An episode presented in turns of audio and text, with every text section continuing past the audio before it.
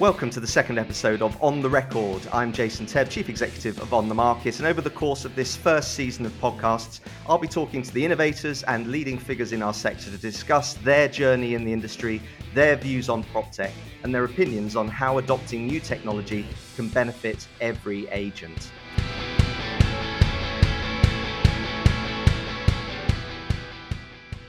I'm joined today by Henry Pryor, buying agent and housing market specialist who's worked for some of the country's most well-known estate agency brands, set up the London office affiliate group, founded his own prop tech business, and more recently is known as the B B C's favourite property expert. So, Henry, welcome and thanks so much for joining us. Not at all. It's a great pleasure. I'm not sure I qualify for any of those that you've introduced me as, but delighted to be here. Well, that's no problem at all. I'm sure you qualify for most of them, but thank you so much for being on the show. Pleasure. I'm going to start by just getting a bit of background from you, if I may. So how did you find your way into probably estate agency in the first place, way back when? And tell us about your property career so far and what you're doing now. That'd be great. Estate agency is something I got into as a way of avoiding having to go to Cirencester and to study further, having promised myself and my parents when I left school that A-levels were the last thing I was ever going to do. I was offered a job by Savills when they opened their office in Cambridge, paid the princely sum of two thousand pounds per annum. And for me, that was a king's ransom and simply something I couldn't turn down. Went from Savills in Cambridge to Savills in London. It was an amazing firm, pre-incorporation, pre-flotation. When I joined, there were two hundred seventeen employees. I think there's over six thousand now. And it was a firm uh, ahead of its time that looked after people who could earn fees and didn't really mind quite so much about the tweed-coated, steaming spaniel look that some of their competitors at the time maintained, and it allowed people, so long as you did the deals and brought the money in, you had a pretty free rein to do what you want, and you were promoted up the chain. And I had a very, very, very enjoyable ten years there. After that, I went to Sun Parker, ran their country house department for the blink of an eye before waking up one morning and realizing that that sort of eureka in the bath moment where I thought to myself, hang on a second, all the good regional firms are basically staffed up by people who used to work in London. There was a time when you had to go to London for a better quality advice, whether it was property or accountancy or banking or legal work. Post-Big Bang and during my formative years, it turned out that actually you could get the same job done just as well and usually much more competitively by somebody local. But nevertheless, there was always this worry that if they didn't have a presence in London, somehow they were missing out on all those oligarchs in the early days, or Arabs, rich Arabs as it was then. And so I set up the London office, was the first of the affiliate groups, as they're now known, precursor to Fine and Country and the Guild and the Mayfair office and all sorts of other people who've come along and done it as well, in some cases so much better than we did when we started. So did that for the thick end, I think, of twelve years, and then decided to become a buying agent, something that I've done now for the remainder of my career. So I'm only thirty-nine years into a career which, God knows, I'm sure many people are hoping will be over very shortly. And I'm sure it's flown by for you as well. And interesting what you say about Savills back then as a what would be classed as a relatively small business compared to where they are now. And I suppose that gave you an opportunity to ascend through the ranks because you can very quickly deliver your own personality, your own drive and determination. It enabled you to rise up through the ranks relatively quickly. Many other people, I'm sure, will disagree or claim that they were the author of it. I still maintain that in a meeting in the country house department in Savills in Grosvenor Hill, way back then, somebody, a bright young spark, had the idea of putting contact names on adverts so that members of the public, when they rang in to the very busy switchboard at Grosvenor Hill, could say, could I speak to so-and-so about this four million pounds house, which for them was an incredible amount of money. And lots of the stuffier, older partners all went, oh, I certainly don't want people asking for me. I might be at White's or I might be doing something frightfully important at Ascot. And so I said, fine, if you don't want to do it, perhaps you'd be kind enough to put my name on the advert and I'll deal with them, field the call for you. And within six or eight weeks, I seem to remember, I was getting all the calls and everyone was wondering how on earth it was that little old Henry seemed to be doing all the business. And very rapidly, they all caught up and decided, no, actually, it was a very good idea for them to have their names on adverts. And we started that process, which so many agents knew at the time, probably, and certainly have copied subsequently. It's a people business. It's all about the people. It's not necessarily about the brands. And certainly from where I sit as a buying agent, we know that people don't buy houses just because they're being sold by a certain brand, certain firm, certain label. And more's the pity. If they did, then obviously a lot of these firms would have a much easier life. It's about people. It's about the advice and the trust and that relationship you build up with somebody when you're selling a property and in due course when you're buying one. Yeah, you're spot on. It's the individual that always makes the difference. it is and always will be a people business. You know, many people talk about, and we'll come on to this about prop tech, but many people talk about the automation of the home buying and selling process. I don't believe that we're anywhere near getting to that stage, because the individual is the one who makes the difference. They're the one who, most importantly, agrees a sale or let, but then even more importantly than that, keeps that sale or let alive throughout the nature of the transaction, through all the pitfalls that many of the public don't get to see. We're the ones who are managing those problems as they arise and coming up with solutions. So I think you're absolutely right. Yeah. I want to delve into a little bit more about your current role as a buying agent. And there's so much chatter about this in the sector. There probably has always been an undercurrent of discussion around buying agent or search agent. But I think most recently it's come into the fore and is now broadly in the mainstream media. You know, even a very recent article in the Daily Telegraph suggests that buying agents are no longer exclusively for the super wealthy, which is their quote, not mine. And that's actually surprised me, because I thought the average customer of yours would be a you know, high net worth, family office, three million plus budget. But according to what the Daily Telegraph has said and some other recent statistics, it's now people with, you know, in the sub million sector who are, are choosing buying agents. So first of all, do you agree with that? Is that what you're seeing? And describe that typical demographic of buyers that instruct you, or isn't there a specific demographic? We act for people with half a million pounds to spend, quite often children of past clients who are buying a property because they're coming to study in London, for example, or going to study in Cambridge or Bristol or Bath, and they want a flat, or possibly they're getting help from the bank of mum and dad, who may or may not be an old client, but who wants somebody who can help the offspring learn the lessons without necessarily having to have the aggro of fighting with their parents, who, as I say, usually are being frightfully generous in making the thing happen in the first place. So we deal with people looking to spend half a million up to fifty million. I think over fifty million, there are some incredibly good specialists who will help you buy a stud or a grouse moor or a mansion in Kensington Park Gardens. But um, anywhere between half a million and fifty million, our sweet spot is about three million. Typically, I buy a house a week. We have somewhere in the order of, as you can see, fifty, sixty clients a year. And it is a sector that's expanded hugely over the time that I've been involved in it. Um, when I started, as you were saying, I think um, there might have been under one hundred buying agents at the turn of the century in two thousand. And now I think the Property Ombudsman has somewhere in the order of fifteen hundred to two thousand registered with the Property Ombudsman. So there's an awful lot of people who are doing it, and an awful lot of consumers, the public, who've worked out that whilst they've always known, despite there being no law that requires them to have an, a selling agent to help them through the process of selling their property, when it comes to buying, historically, everybody's thought that they are the best person to find something, fall in love with it, and then negotiate a hard, cold commercial deal. And inevitably, as we see, the next best thing, I think, that illustrates the point quite so well is the marriage statistics and people's ability to make a wise, emotional decision when it comes to choosing their spouse. I'm afraid the divorce statistics are a stark witness to how good we are or otherwise at doing that. So it's something, buying agents are here. It happens, as I'm sure you're aware, elsewhere, much more frequently elsewhere in the world.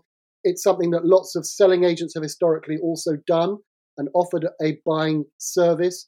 I'm still very old school. I think you either buy or you sell. I'm not convinced you can do both, although I'm very, very conscious that there are some incredibly smart people who not only think you can, but also do it very effectively.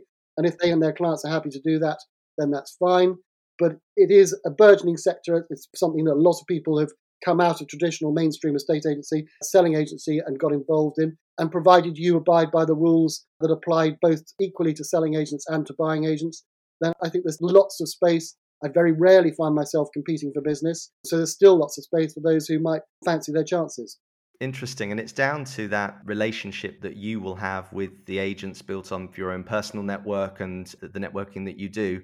A senior industry figure who I won't name on this podcast. Oh, come on. No, I won't do it. I won't, I won't, I won't do it. Maybe if we were in the pub again, I, I might have done. But um, they refer to agents and buying agents like lions and hyenas. I won't specify which is which, but the idea was, he was saying that the idea is they don't really get on, but they tolerate each other because they're both in the same space, or have the same prey, to use this phrase. Now, that's not my experience at all. It's complete nonsense. And his analogy, or her analogy, would be much better if you took it back to the Jurassic period, where there were dinosaurs, carnivores and herbivores. That they, I would disrespectfully suggest, are very much in, living in that in that era. We did a deal. We completed on a deal just last week in Wandsworth. It was a four million pounds deal put together by us and a selling agent, a very good South West London selling agent who I've known for the best part of thirty years. We did a really good deal on behalf of our mutual clients. It was off market. It wasn't something that was, I'm afraid, listed on your portal or indeed in the estate agent's window. But it enabled the person that was the seller, who'd lived there for forty years, to leave London, leave what had been their family home for the best part of forty years, and move on. And it was a deal that was done collaboratively and cooperatively and not aggressively and not something that meant that there had to be blood or guts left on the floor. And in fact, I think that if you're somebody who does deals, and there are people on both sides, buying and selling, who seem to feel that they have to rip somebody's throat out in order for it to qualify as being a decent deal, I don't agree. I think we're facilitators. We're there to help people through an incredibly emotional and stressful time. And as I try and point out to clients, particularly potential clients, buying a house, selling a house is right up there with relationship breakdown for fun and excitement. If it hurts, you're doing it wrong. And get somebody who's not emotionally invested in the thing to help you with what should be the biggest retail experience of your life. If you're spending, you know, a million pounds or five hundred thousand pounds and you were doing it in Bond Street or Blue Water or a shopping centre up and down the country, you know, you'd go and have a bloody great lunch afterwards because it would have been fun. If it's not fun, you're doing it wrong. Get some help and advice so that you can actually enjoy the process. And the logic of that rings true for the sell side, because obviously that's why there are agents, because, you know, in my experience, I've, you know, sold many hundreds, maybe thousands of properties, and it's having that agent in the middle to remove the emotional element, to remove the opportunity for that little niggle to become a, a massive drama. That's the role of an agent. And therefore, from the buying side too, there is logically that would help with a potential transaction. You're absolutely right. There's no law that, that says you have to be represented in this country, anywhere in the United Kingdom and any of the jurisdictions, that you must be represented.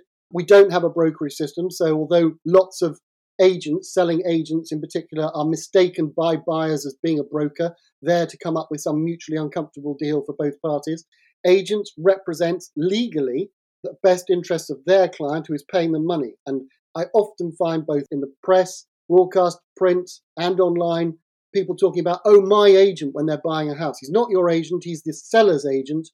And if you are happy and content and recognize that relationship, you're happy to represent yourself, then fabulous. But as many of my selling agent friends agree and, and would echo, you know, we all have seen many examples of where any idiot can buy and sell a house. And we've witnessed many who have, who have done just that.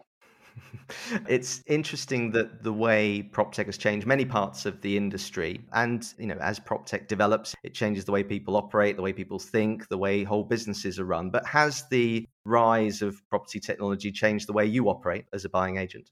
Well, there's no doubt that it, without technology, and I take that all the way back to a Rolodex, you know, in various forms, technology, electronic or otherwise, enables me as a, effectively a one-man band. You know, there are three of us as fee earners in the business. If we didn't have the assistance that comes from a huge amount of data that's processed and made edible and digestible for us in the way that firms like yours and others do, we'd have to have a building housing sixty or seventy people in order to make it happen. We can exist and we can earn a living, a very, very good living, because we have these devices and the assistance that goes with it. But it is often regarded as a panacea. As I try and explain to people as patiently as possible, if we were buying a commercial property and it was an unemotional, cold-hearted decision-making process, that would be one thing. But homes are emotional purchases, and if it were possible to rely on technology, there'd be an app on your phone that would almost certainly say On The Market, and I'd be out of a job.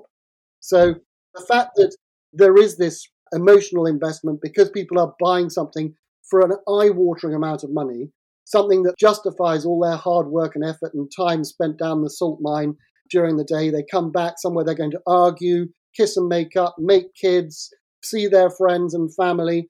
These are things that, you know, the, the, the emotional lift when you cross the threshold is something that you as an advertiser of properties and the agents who are your clients quite rightly want to convey to potential buyers, because it is that that is going to lift them. We've seen it with examples in my professional career. If you look at people like the Candy Brothers and what they did in terms of branding properties and taking them away, giving bragging rights, because people wanted to say, look, you know, yes, I've got a Candy and Candy property, or other agents who've done similar things. The, the Modern House is perhaps the most recent equivalent. They're incredibly good marketeers. And good marketing, which most estate agents can major at, but for some extraordinary reason seem to hide out of plain sight. They don't major on the fact that they can sell properties. That is something that is worth a huge amount when it comes to the value that an agent can add to a property and that a buyer will pay in their emotional rush to try and acquire a, a new home. Mm. You mentioned earlier about the proportion of off-market, whatever off-market means. It, in, in my day, I used to call it bottom drawer. It's a, it's a listing that just sat literally in the bottom of my drawer. And if someone came in and said, I only wanted to live on Acacia Avenue at one point two million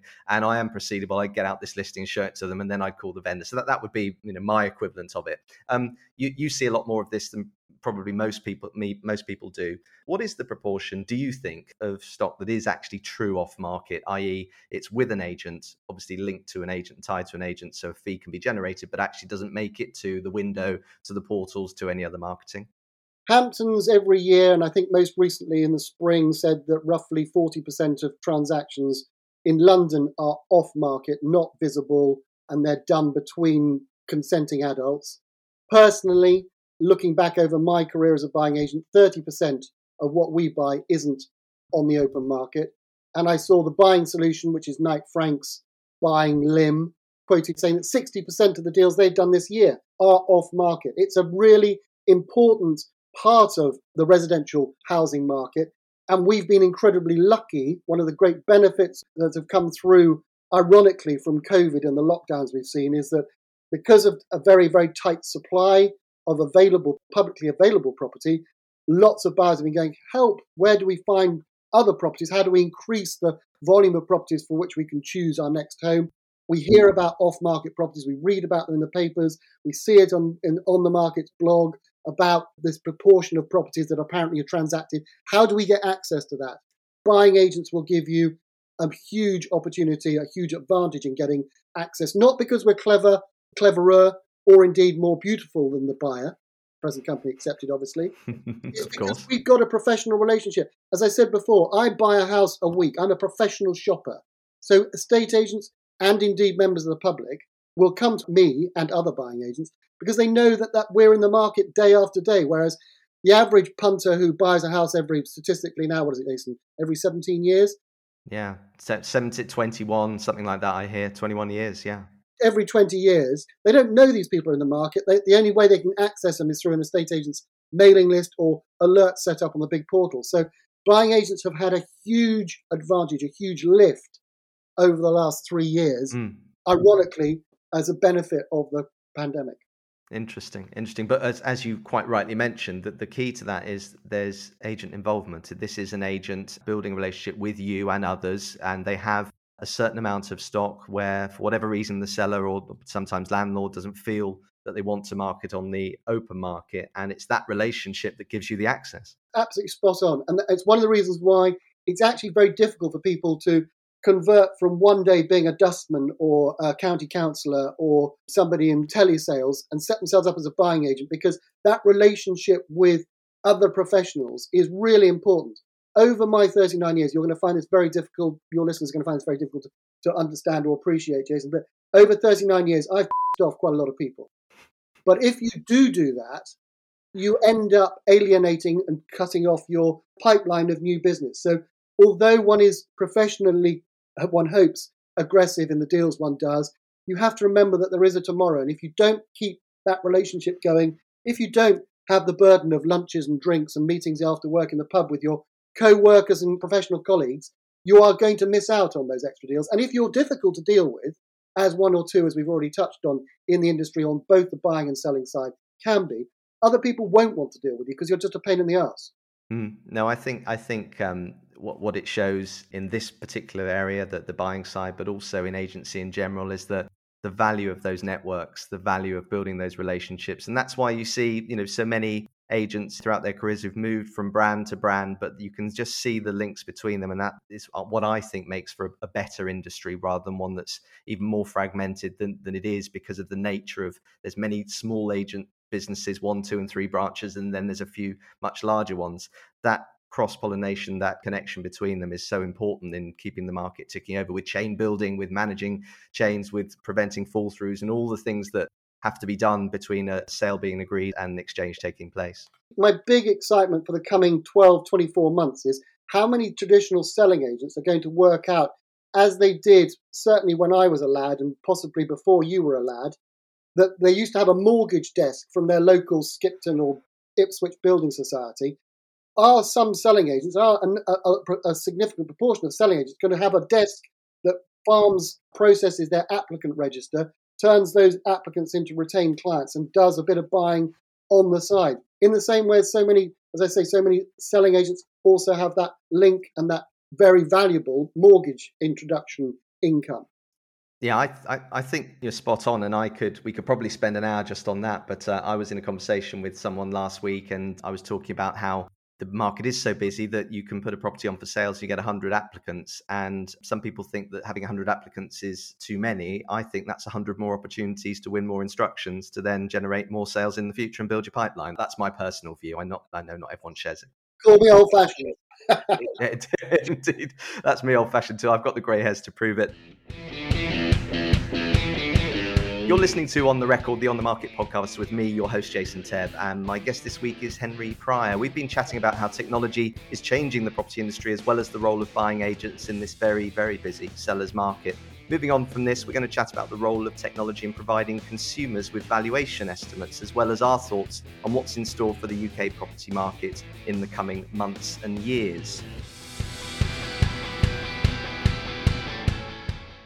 Henry, you've been quite vocal on social media when it comes to A V Ms, which is automated valuation models for those who don't know, yet millions of consumers use them every year, and the professional versions of those are tools are used widely by mortgage lenders. So tell us your thoughts, what's wrong with it, and what would you like to see change? I'm not a big fan of a widget that purports to tell you what the value of your property is.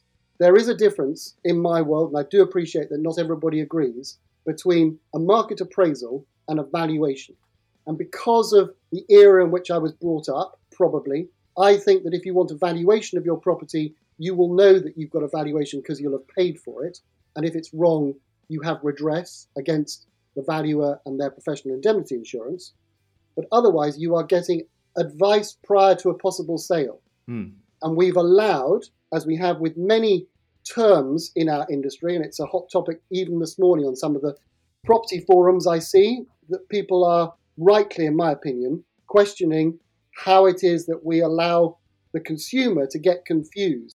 A valuation is a convenient way to convey to the consumer, usually less well-informed than the professional, that somehow you are imparting wisdom and value, if you'll excuse the pun, by providing them with a valuation. I think the value of a property is a spread, probably in normal times plus or minus five percent, so ten percent in total. Conceivably, at times during the pandemic, the spread was ten percent either way, so twenty percent. And I find it frustrating that as an industry or profession, we make our lives more complicated by misleading the public into thinking that they're getting something that they're not. Hmm. So I, I, I, I take your point.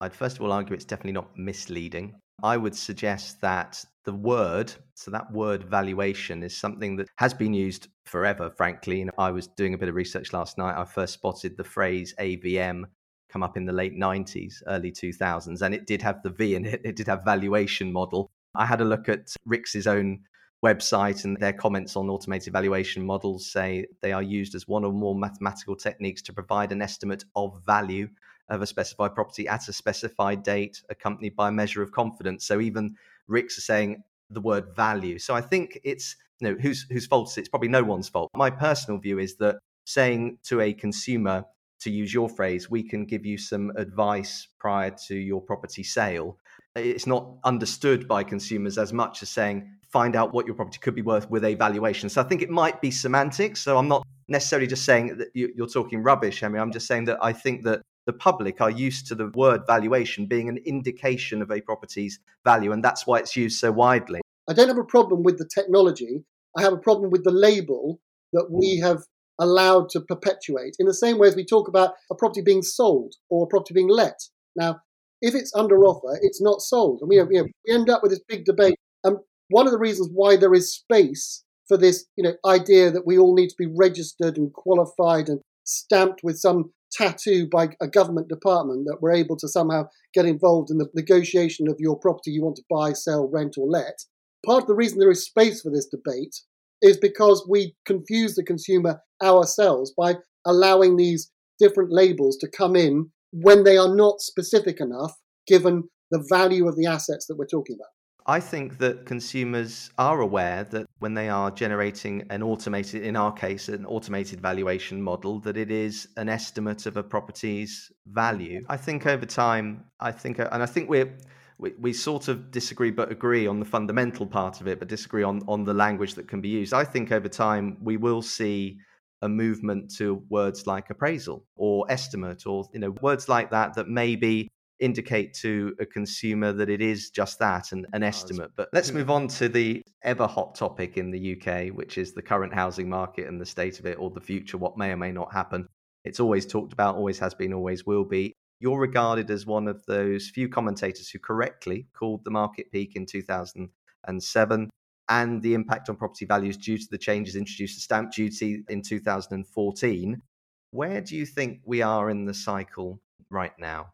So can I start with the caveat? If I knew, then my backdrop would not be home. You would be talking to me. I'd be on my yacht in the Mediterranean, because imagine how clever I would be. Equally, I've also looked at your website and you've given me no clues. So, so long as we all understand, nobody knows what's going to happen. Spot on. My guess is that if you buy a house today, it will be worth five percent more in twelve months' time. And in five years' time, it'll be worth what it is today. Interesting. Interesting. I think it's a... You can't get much more bullet pointed than that, that's for sure. But no, you're, what do you think? What does On the Market think? My so my personal view, not the views of On the Market, but my personal view is that we are in such an unusual time with such a big supply and demand imbalance. It's that fundamental lack of supply that has really, despite all the economic headwinds, the you know the geopolitical stuff going on, the rise in the cost of living, despite all of those things, transactions are still taking place. You know, our own data shows that sixty-one percent of properties last month were sold within thirty days of coming to the market, and certainly went under offer subject to contract within that time. So there's been no denting of enthusiasm or sentiment from the buyers. And it really is, you know, quite often it's sentiment that both changes markets and moves markets upwards or downwards. I personally think as more stock starts to come to the market, I'm seeing valuation numbers rise. I'm seeing more listings come to the market for sales, less so for lettings. But as that starts to come, we'll probably not see the month on month one and a half, two percent rises that we've seen in the previous quarters. That will start to level off. And then there will be a gradual rebalancing of that market as supply starts to rise. A few more buyers drop out of the market due to affordability issues. And then we might see in the future what I would love to see, which is a normal market. I think every agent wants a normal, normalized market rather than something that's doing one or the other. But that's just my own personal view of what we'll see. I'm still optimistic that for the remainder of my professional career, however long that is, and into the foreseeable future, residential house prices will not be an exact science, and there won't be algorithms that can pinpoint exactly what something's worth, and that a good estate agent can get you five, possibly even ten percent more than a lousy estate agent.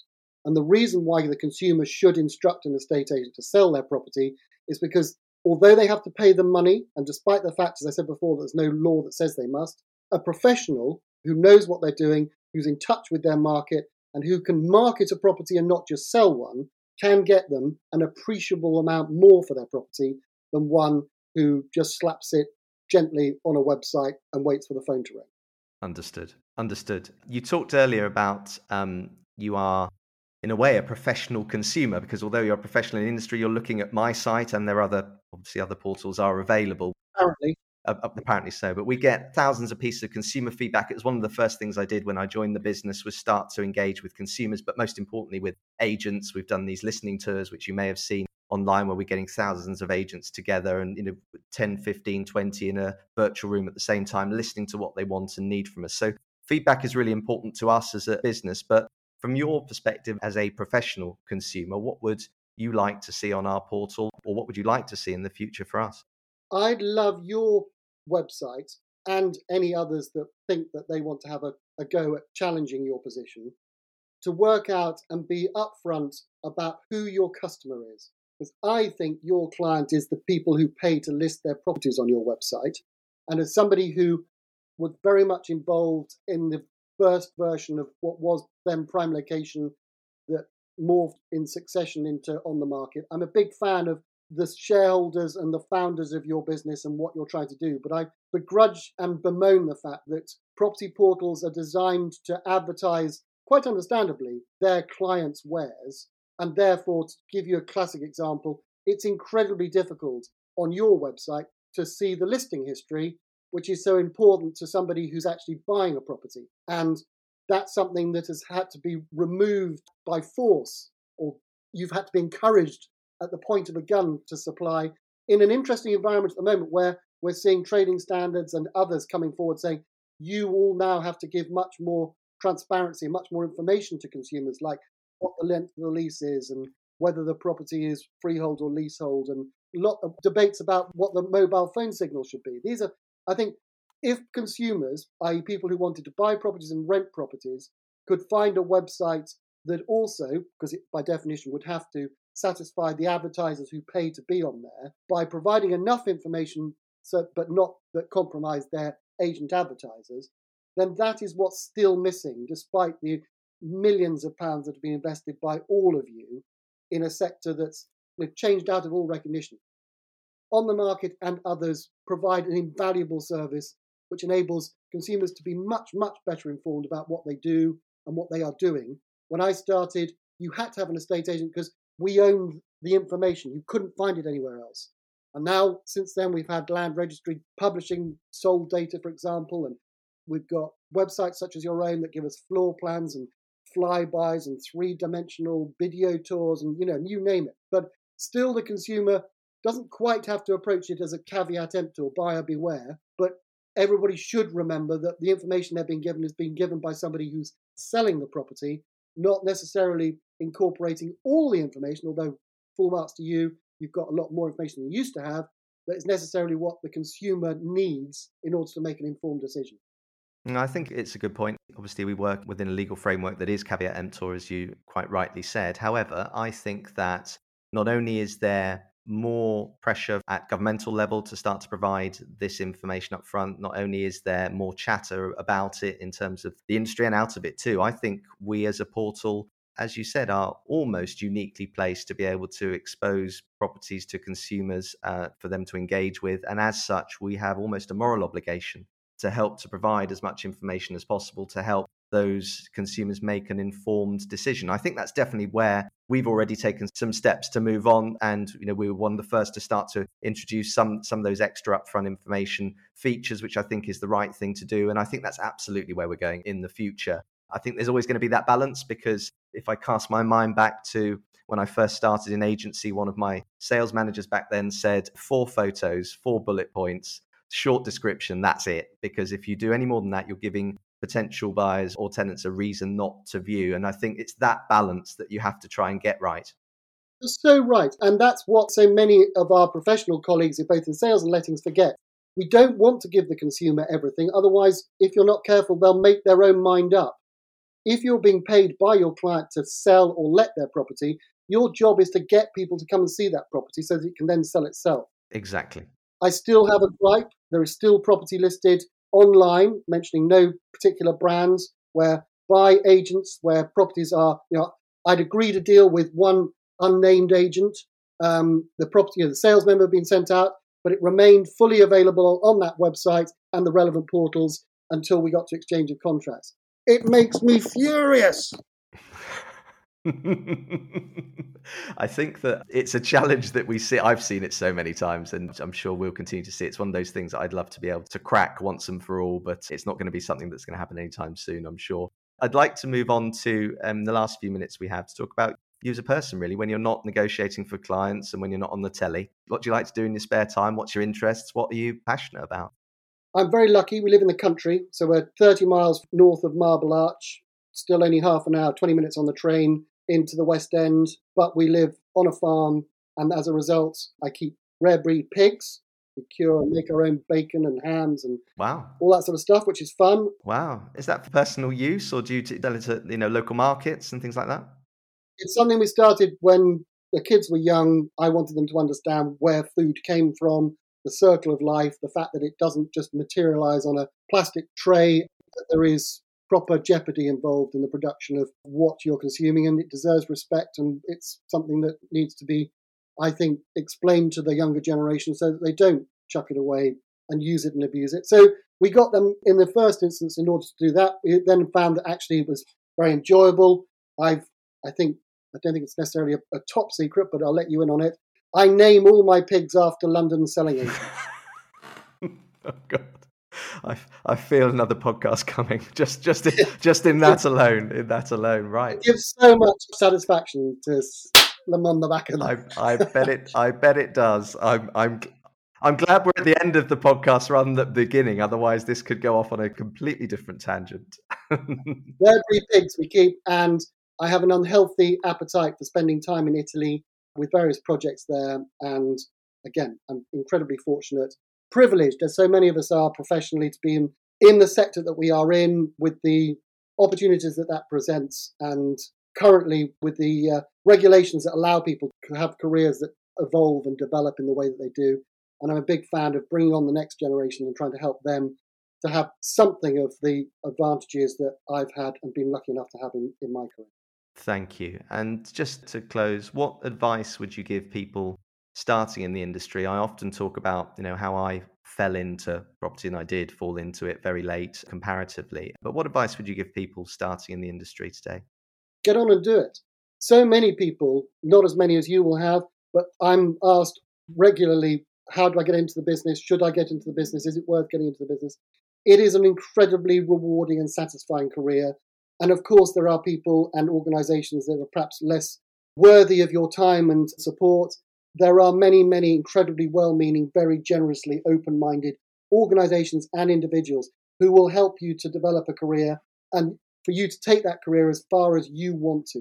If you don't believe in yourself, don't expect anybody else to. But if you do believe in yourself, the world is your oyster. You can get on and do all sorts of incredibly rewarding, both financially and emotionally, things in our business. And I would encourage anyone who wants to have a go at it to do exactly that.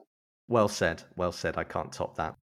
We're running out of time, sadly, but thank you, Henry, for joining us. And really interesting to hear your views on technology and the industry in general, and particularly on the role of buying agents. We're going to add the links to your website in our social channels and in our show notes. And if any of our listeners would like to find out more, you can do so. Don't forget, you can keep up to date with our next episodes by following us at on the market dot com on Twitter, but you can also follow us on all of the other social media channels too, LinkedIn and Instagram, or indeed search for On The Record in your podcast app and hit the follow button. But thank you for listening. And Henry, it's been great to chat, and thanks so much for your time. Great pleasure. Thanks for having me.